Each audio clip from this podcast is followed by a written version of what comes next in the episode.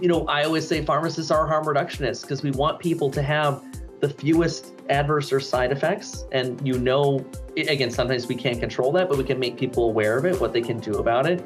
And we want people to continue to have the benefits of their medications. So we need to say, taking this medication reduces the additional harms, right? You will have a lower chance of a stroke or a heart attack if you take your ACE inhibitor, right? Welcome to the Pharmacy Quality Solutions Quality Corner Show, where quality measurement leads to better patient outcomes. This show will be your go to source for all things related to quality improvement and medication use in healthcare. We will hit on trending health topics as they relate to performance measurements and find common ground for payers and practitioners. We will discuss how the EQuIPP platform can help you with your performance goals, and we will also make sure to keep you up to date on pharmacy quality news. Please note that the topics discussed are based on the information available at the date and time of recording. Information or guidelines are updated periodically, and we will always recommend that our listeners research and review any guidelines that are newly published. Buckle up and put your thinking cap on. The Quality Corner Show starts now.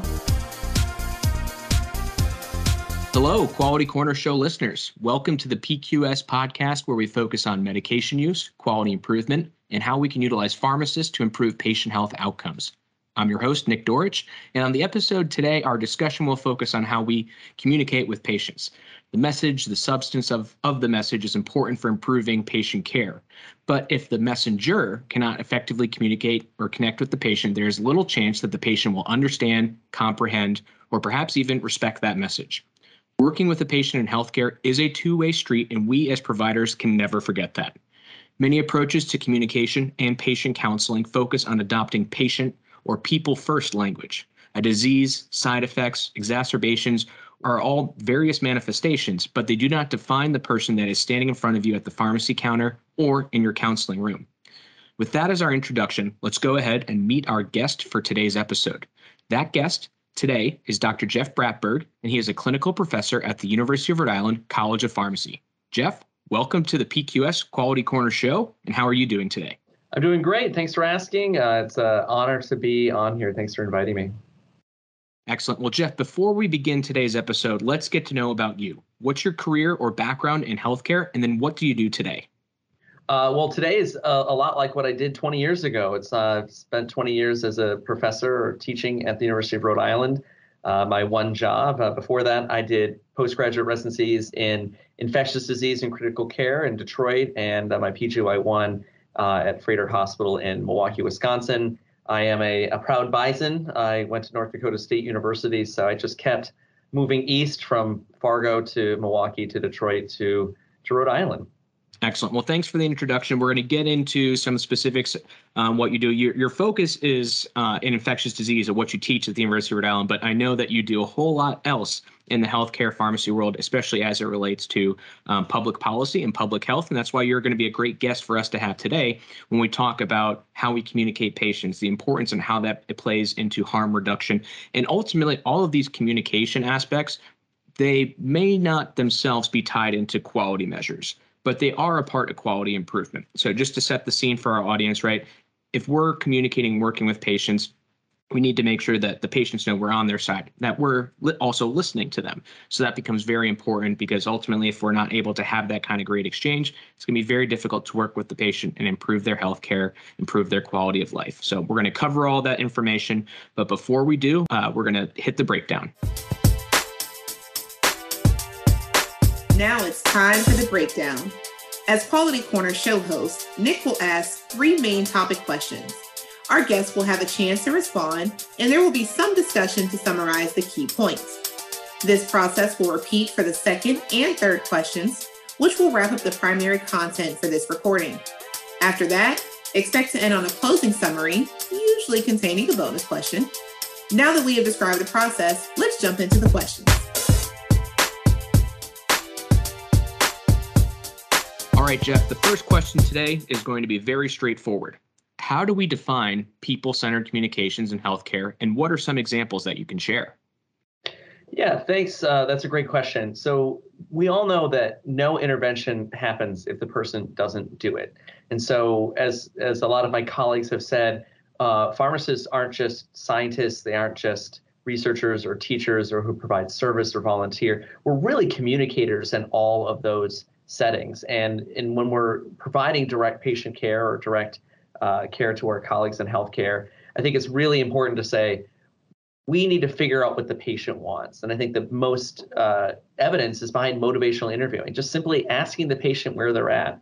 We're one of the most trusted professionals uh, because uh, not only do we have that sort of visibility and connection to patients, but we're able to make that connection through that communication, establishing rapport, you know, all the steps of motivational interviewing. Um, and that's why it's such a big part of our curriculum and other curriculum, but also just what we do in practice with all people. I'm glad you said people centered care. Instead of thinking them as a patient, that alone is a word that defines them as somebody who's got a problem or who has an acute problem or a chronic problem.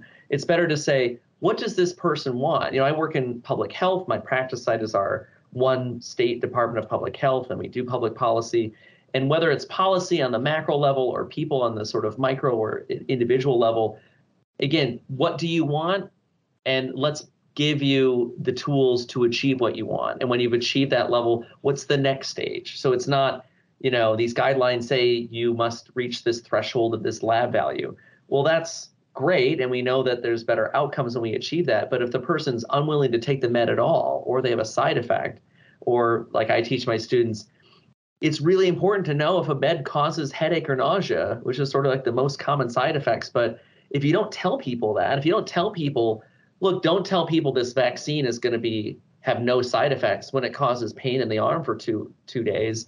Tell them it's going to cause pain because otherwise you may they may not get vaccinated or tell their friend, you know, yeah, it's going to be, you know, there, there might be pain there. Tell people what headache and nausea and what they can do about it and check in with them, right? I think part of patient communication isn't that initial visit.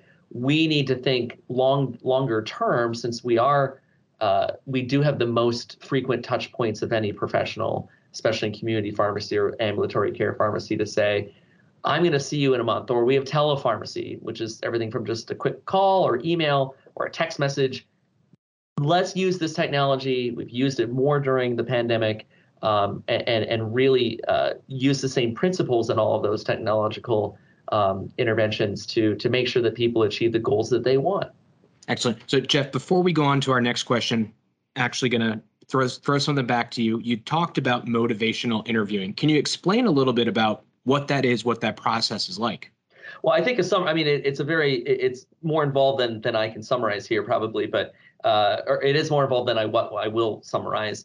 And the summary really is meeting the patient where they're at. And again, in my field of of studying uh, opioid use and substance use and how to get people to reduce their use of substances or to use them safely. We call that harm reduction. That's the ultimate people centered kind of thing. You know, I always say pharmacists are harm reductionists because we want people to have the fewest adverse or side effects. And you know, again, sometimes we can't control that, but we can make people aware of it, what they can do about it.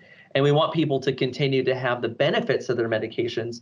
So we need to say, taking this medication reduces the additional harms, right? You will have a lower chance of a stroke or a heart attack if you take your ACE inhibitor, right? I mean, this is what you do with, with quality, right? Those are the measures really is what is what are those expensive patient harming, community harming outcomes that we want to reduce. And it really starts with taking this, you know, in a health belief model. If you take this, you get a benefit. If you don't take it, you may have a negative, and people are motivated different ways. And in the actual interviewing case, it's really establishing rapport. How are you doing today? You know, you asked me that. It's called a relational pause. I use that in class. I don't want to say, all right, class, open your books, right? People are like, what is going on here? I want to say, how you guys doing?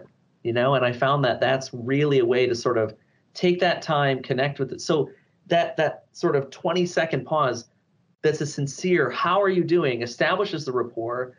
I'm gonna I think that you should take your medicine this way. What do you think about that? Give people the control, right? Too often, medicine is paternalistic. I tell you what to do. They probably came from a provider who said, You've had this problem. Here are four meds. Go get them filled. And if they come to the pharmacy, and only about 70% actually go to the pharmacy, and they're in front of you, and they've waited an hour, and they've just been told these this news, and they haven't processed it, you can help them through motivational interviewing start to process that disease state, start to process what it's like to now change their whole lifestyle, whether it's one pill or four pills um, or injections or what have you, and make sure that you have that connection so they come back and get it filled the next month. Again, quality isn't that initial chronic medication fill, it's all of those fills. Jeff, thanks for the response on that item. And it becomes really important, right? You, as you mentioned here, quality is a continuous process, and it's important that we don't just counsel the patient once on the medication or what they're going to expect because their situation, medications they're taking, there may be changes to their finances, there may be changes to other disease states and other priorities that they have. So, as you had said, that uh, relationship pause, I think it was, right, um, becomes very, very important. Something that we always need to consider with the patient. What is their priority? Why are they taking the medication? Why are they trying to treat or manage this disease? Um, and it all comes down to necessarily from a patient perspective. It's not necessarily managing that disease, it's about living their life. And where that fits in is the important aspect here that we're really trying to focus on. Now, I will move us to our next topic on this conversation and for our listeners, I'll give you a little bit of the, the background uh, as to how Jeff and I ended up with this conversation today. Now, Jeff and I have known each other for years. There was a point where I knew him exclusively as Dr. Bratberg because I was a student at URI and I had my infectious disease course from, from Jeff. Um, but we had a great chance to catch up at the APHA meeting, and we were talking about the importance of um, people centered language. So, from my own experience, this has at times seemed like a web of seemingly constant updates for what terms we use for medications, specific treatments, action plans, and then particularly this has been important when it comes to uh, items like substance use disorder. So, can you provide us examples, some current examples where providers may be tripped up with language that is no longer current, no longer appropriate, and maybe help us identify what is some of the language that we should be using and what are those items that we should be really removing from our vocabulary? Yeah, great. I think I think language is probably the most important and and and sometimes even easiest way for students or other or pharmacists on interdisciplinary teams to really sort of bring you know to to role model this behavior. I think one thing I say and I want your listeners to know is so if you if you if you're a person who already uses this language or if you hear somebody use the wrong language, we all know nobody likes to be told they're wrong, right? So don't say don't ever say that, right? Or that patient isn't a diabetic you know just role model by with the positive behavior. So and i say diabetic because everybody uses that right? But the person's not defined by their disease. So it's a person with diabetes. And so i think that that's so there's sort of a meta communication there when you use these words. So you know i know lots of folks who use you mentioned substance use disorder right? So it it medicalizes it some would argue it's a biopsychosocial disease, but it's it's it's a disorder. It's something that can be fixed. You talked about medications for opioid use disorder or MOUD. Previously, it was called medication assisted treatment. You see that still used in a lot of state laws. Um, we refrain from using medication assisted treatment because it means it's assisting non medication therapies when medication is the gold standard uh, foundational treatment that actually reduces mortality. And we have the data there. And uh, so it isn't that counseling's not important. It just doesn't have the outcomes, doesn't have the quality outcomes that we want. Uh, we've actually changed that to medications for addiction treatment. So MAT, so keeping the same initials. These are sort of the things. But um, like if you go to uh, the the phrase that the federal government uses called words matter, and I think that's it matters in front of the person. So there'll, there'll be people who are in recovery who will say, "I'm an addict," right? And I guess what a lot of my folks say, the people that I work with and other people in recovery say, if they want to call themselves an addict, that's okay, as long as it's not emphasizing the stigma and also being discriminatory and making it allowable for healthcare professionals to use that term. We need to use the term person with a substance use disorder. Uh, a person, again, we talked about the, the you know, a, a drug abuser, you know, that implies that that they are the problem. And if you think of the person as the problem, actually, there was a a paper that came out that said uh, they had a case where they used drug abuser and they had a case where they used substance use disorder. And the people who in this in this theory took care of the person who wasn't labeled a drug abuser actually provided them higher quality care. So it's not only important in verbalizing it but also in how you write this in the chart right? Uh, so any people who read charts or who work in inpatient settings it's so and so was an alcoholic okay are they defined by their alcohol use disorder can you on you know, I would on critical care rounds, I would say the person in room three with an alcohol use disorder, so that the trainees hear it, so that my trainees hear it. role modeling instead of correcting, I think, is is important. I think the other term that's a little more subtle is relapse. So again, uh, substance use disorders are relapsing remitting uh, conditions. Uh, instead of relapse, which implies it was your problem, right? That's why language is important. It's saying a return to use. Uh, and I'll leave it with one more sort of hospital-based one is against medical advice, which is that paternalism there, like patient left against medical advice. And it probably people who hear that think of, oh yeah, the person who went to go seek drugs again. Well, if we didn't provide quality care for them and treat them in a patient-centered way and use the right terms, such as uh, you know, then they're going to leave, and we call that a patient-directed discharge, right? Which still can happen, you see, it's just even those words are so implicit in saying, let's see what the patient wants, let's find out what they want, and meet them where they're at. Excellent. Thanks for the rundown, Jeff. And and I bring this up. I, I took this topic or started this question with what's current, right? And we we've pointed this out in numerous episodes that for folks that listen to our episode here and now, to the best of our ability, myself and Jeff, we are using language that is appropriate um, and patient that is that and language that is that people-centered language and what is appropriate terminology. But I think Jeff, I'll speak on both of our behalf here for a moment we both also are willing to recognize and learn that this terminology, these terminologies, that they may change going forward, and that we need to be um, cognizant of what those are. Um, I think here I'll look to summarize just some of your points. It's important for us as providers to role model the appropriate language. We don't want to correct our peers. We don't want to tell our peers, our colleagues that they're wrong because that creates its own negativity and may push people kind of further away from that. And then, you know, for patients as well, if they're identifying or if it's it's an item they're important, not to correct them either, right? If they identify if that they state that that's their prerogative to do so. It really comes down to what's the respectful way to treat the person again, I'll say that what's the respectful way to treat the person, not necessarily the patient. Um, they may be seeing you in the case of, yes, they are a patient, but they're a person first. That's the most important thing. And ultimately, it's like the great Depeche Mode song, People Are People Here. We should all just get along, is really the key um, to this. So um, I'm excited uh, to go into our next part of this topic or question, Jeff, and I know you've been working in this space, and I know you've been communicating with providers, other healthcare groups, um, even public policy organizations. So, for our healthcare providers, including pharmacists, where are there specific organizations or communities that have helped to support or provide resources so that practitioners can constantly be updated on appropriate terminology and how to appropriately connect with this people first language? Yeah, so it's great. So, I mean, the national, I mean, and and they are changing the name. Actually, this is sort of hot off the press. The National Institute on Drug Abuse uh, is going to be is going to be changing uh, their name as well as the Substance Use and Addiction and Mental Health uh, Services Administration or SAMHSA. Uh, substance abuse, right, is the it's the second A. That's also going to be changed. Um, substance use and addiction and mental health services, I think, is what it's going to be.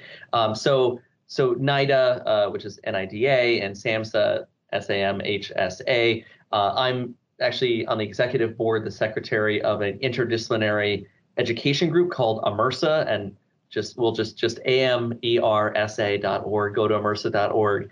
Our our annual meetings in November. Sign up. Registration opens next month in June. So I have to promote it. But we actually, I'm on the abstract um, for the for our meeting uh, assessment committee, and we ask people to use person-centered language and and say you will not have your uh, your abstract accepted if you use incorrect language or you'll get points off. We actually talk to all of our speakers and say, are you approaching this with the right language? And we educate again. We don't penalize people. You know, we don't want to be punitive here. Those that doesn't work either. So we take a sort of a, a very meta role in both promoting it on our website, promoting it in our members, accepting these things because we have a lot of trainees who submit work to our annual meeting. So AMERSA NIDA, SAMHSA, and then again, you can just Google Words Matter. I think the most interesting thing is the Associated Press. So anyone who's listening has seen the media not have such a good way in how they portray uh, substance use disorder. And so a group of, of, of journalists who work in this space created a website called Changing the Narrative. It's from the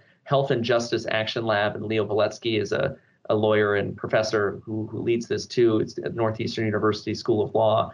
And it gives this really wonderful. So if you if you Google changing the narrative news, um, that's where it will do it. And so we, you know, on social media actively say, I can't believe that you use this when the AP guidelines say don't use these terms. Go to changing the narrative so that you can literally do that. Change the narrative, make this positive, see people as people, and see the, the the proximal causes of what drug use is, and then let's try to seek solutions for those. Yeah, absolutely, Jeff. I know in preparation for this episode, but also just my own familiarity, I know that there's been numerous takes with some of the pharmacy specific organizations on using people first language. That I know, uh, Jeff, you and I have sat together the last couple of years in the APHA House of Delegates. That's been a topic there. We're seeing many of the pharmacy organizations adopting this. So um, please, if you are any kind of healthcare provider, any kind of health practitioner, someone who works adjacent to or in parallel, um, this is an item where it is important. We are talking about patient care and how we are treating people, right? Again, that's the key part. Um, we are treating people. We're going to treat people like people and do that most importantly. All right, Jeff. Well, that covers our conversation or topic for today. And like we said at the beginning of this episode, you and I probably could talk about this uh, the entire afternoon, all day. Uh, you and I are both folks that like to do a lot of talking. And there's a lot to say about this, but we're going to keep it short for our listeners. Um, and I just want to hit some of the key points as it goes to our conversation. When it comes to addressing and working with the people that we are seeing in our care, in our clinics, it's important to be using people first language. Um, this really comes a, as a big part to working with the person working with the patient um, in a way, manner that's respectful and is really aligning with what are their goals, not just for treatment and not just for their health, but really overall for the entirety of their quality of life. This is really where it becomes the key item. Um, we did talk through on what are some appropriate words, appropriate communications, and and I'm not going to go through all of those items again and some of the current examples that Jeff gave, um, but you can check out amersa.org and some of the other resources that were shared um, as ways to uh, how you can utilize people first language, person first language, and how you can look to remove some of that other language that you may use in your practice. And as it goes, it's important for all of us to be advocates for this approach. So when you're working with your colleagues, when you're working with your peers, we don't want to be correcting our, our peers. We don't want to be telling them that they're wrong. We want to really just be working as role models in the use of this language. Uh, and that really is the most positive approach uh, when it comes to utilizing this language and taking that person, that people centered approach. But Jeff, we're gonna before we let you go, we've got a few more questions and a few other items. At the PQS show here, we always are focused on quality improvement. That comes in a lot of ways, shapes, or forms. And I want to pivot us to you and what you're doing as it goes to your personal and or professional improvement. So I've got three parts to this question and we'll let you have at it. So one, mm-hmm. how do you track your personal or professional goals? Two, can you share a goal you're currently working on? And three, is there a goal you haven't yet started, but that you would like to start this year? Yeah, those are those are all uh, great questions. Um, I would say I probably poorly track them. Um, I think I'm just trying to put out fires and trying to start things and end things.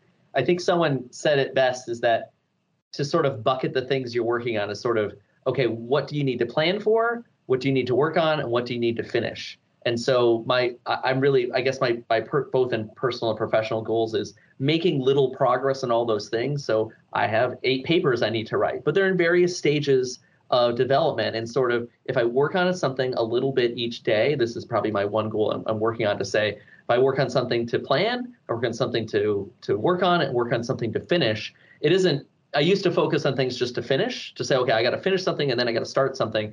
But if you sort of add that middle goal, I think I found that okay, I made a little progress and I finished something and I started something, is that instead of this unbelievable list of things to do, I'm kind of chipping away at all of those things. So the goal I haven't started yet, but I'd like to start in the next year. I guess uh, I'm planning a, a, sabbatical and trying to figure out what I'm going to do in, uh, in that if I get awarded it.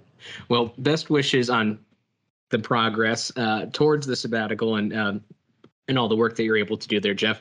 Um, Jeff, we do have one final question before we let you go today, and there are folks that may be interested in hearing more from you and finding out about finding out about your work, whether it's in harm reduction, maybe infectious disease, which we know that's your specialty, and we didn't even touch on that today. It may be related more to your work with AMERSA. But if folks do want to reach out to you, where can they find you? How can they contact you?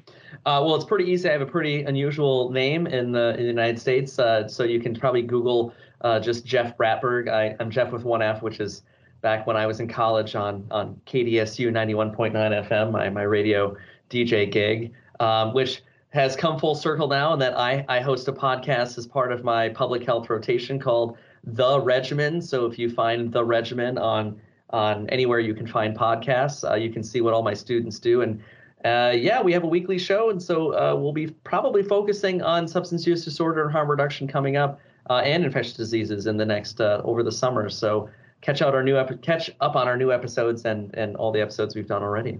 Excellent. Well, I certainly recommend folks to check out uh, Jeff and his work with the Regimen. Uh, I know there's also a Twitter account that I have seen. That was actually how I found out about that particular podcast. And that was another area where Jeff and I shared some talking points and what we do with our various work and podcasts and how we're promoting pharmacists as public health allies, public health advocates, and everything that pharmacists can do. Uh, because we, Jeff, again, I'm going to speak for both of us. We both know that pharmacists are underutilized in a lot of ways in the healthcare field. There's a lot more that pharmacists can do, and it's something that we're both very passionate about. So, uh, recommend again, check out the regimen. Um, find that where you find any of your podcasts. Uh, give them a follow on Twitter as well, and connect with Jeff. Um, now, with that, we have wrapped up our content for today's episode, and we thank you, the audience, for joining us today. And we hope you listen to our next episode of the Quality Corner Show. We'll be back with a new episode for you next week. Until then, we have one final message from the PQS team. The Pharmacy Quality Solutions Quality Corner Show has a request for you. Our goal is to spread the word about how quality measurement can help improve health outcomes, and we need your help in sharing this podcast to friends and colleagues in the healthcare industry. We also want you to provide feedback, ask us questions, and suggest health topics you'd like to see covered. If you are a health expert and you want to contribute to the show or even talk on the show, please contact us. You can email info at pharmacyquality.com. Let us know what is on your mind, what we can address, so that you are fully informed. We want you to be able to provide the best care for your patients and members, and we wish all of you listeners out there well.